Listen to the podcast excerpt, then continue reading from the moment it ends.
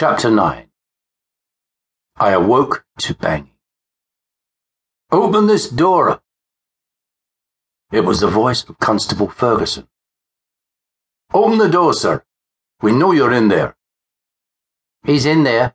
I'm sure of it, I heard Mrs. Williams' voice. Before I could even get to my feet, the door crashed open and two policemen rushed into my room, followed by Mrs. Williams. I heard her scream out as she saw the dead body on the floor. It's him! He's the murderer! she cried out. No, wait, I said. It's not as it seems, was all I could reply. One of the policemen knelt down beside the young man and searched for a pulse. He's dead, Constable, he mumbled to his partner. Mrs. Williams screamed again. Sir, you are under the arrest for the murder of those unfortunate women and this young man, Constable Ferguson solemnly announced. Please accompany us to the police station. Both policemen held me by my arms. I had neither the energy nor incentive to put up any fight, and decided my only course of action was to quietly go with the two policemen. As we passed by Mrs. Williams, she spat in my face. How could you, Mr. Michael? Those poor girls. A large crowd had gathered outside my home, and as soon as they caught a glimpse of me, began to shout and jeer. Murderer!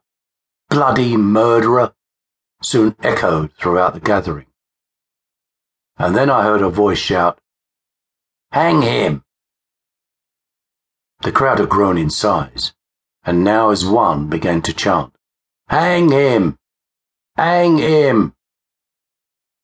Constable Ferguson tried to calm the crowd down. Listen to me. This is not the way. Let us take us to the station, and he will be charged there and then tried.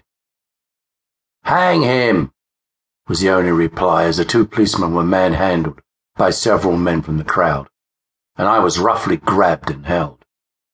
Over here, a voice yelled, and I turned to see that a man was holding a coiled rope. Here, from this yardarm, another added. I was dragged to a warehouse on the street corner. A beam overhung the street, and soon two men were securing the rope over it. My attempts to break free of my captors were all in vain, and I quickly accepted my fate as one of the men coiled the rope about my neck in a noose.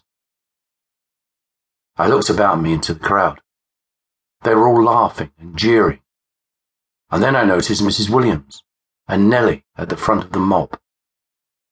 The last thing I remembered was their laughing faces as I was hoisted, choking above the cobblestones.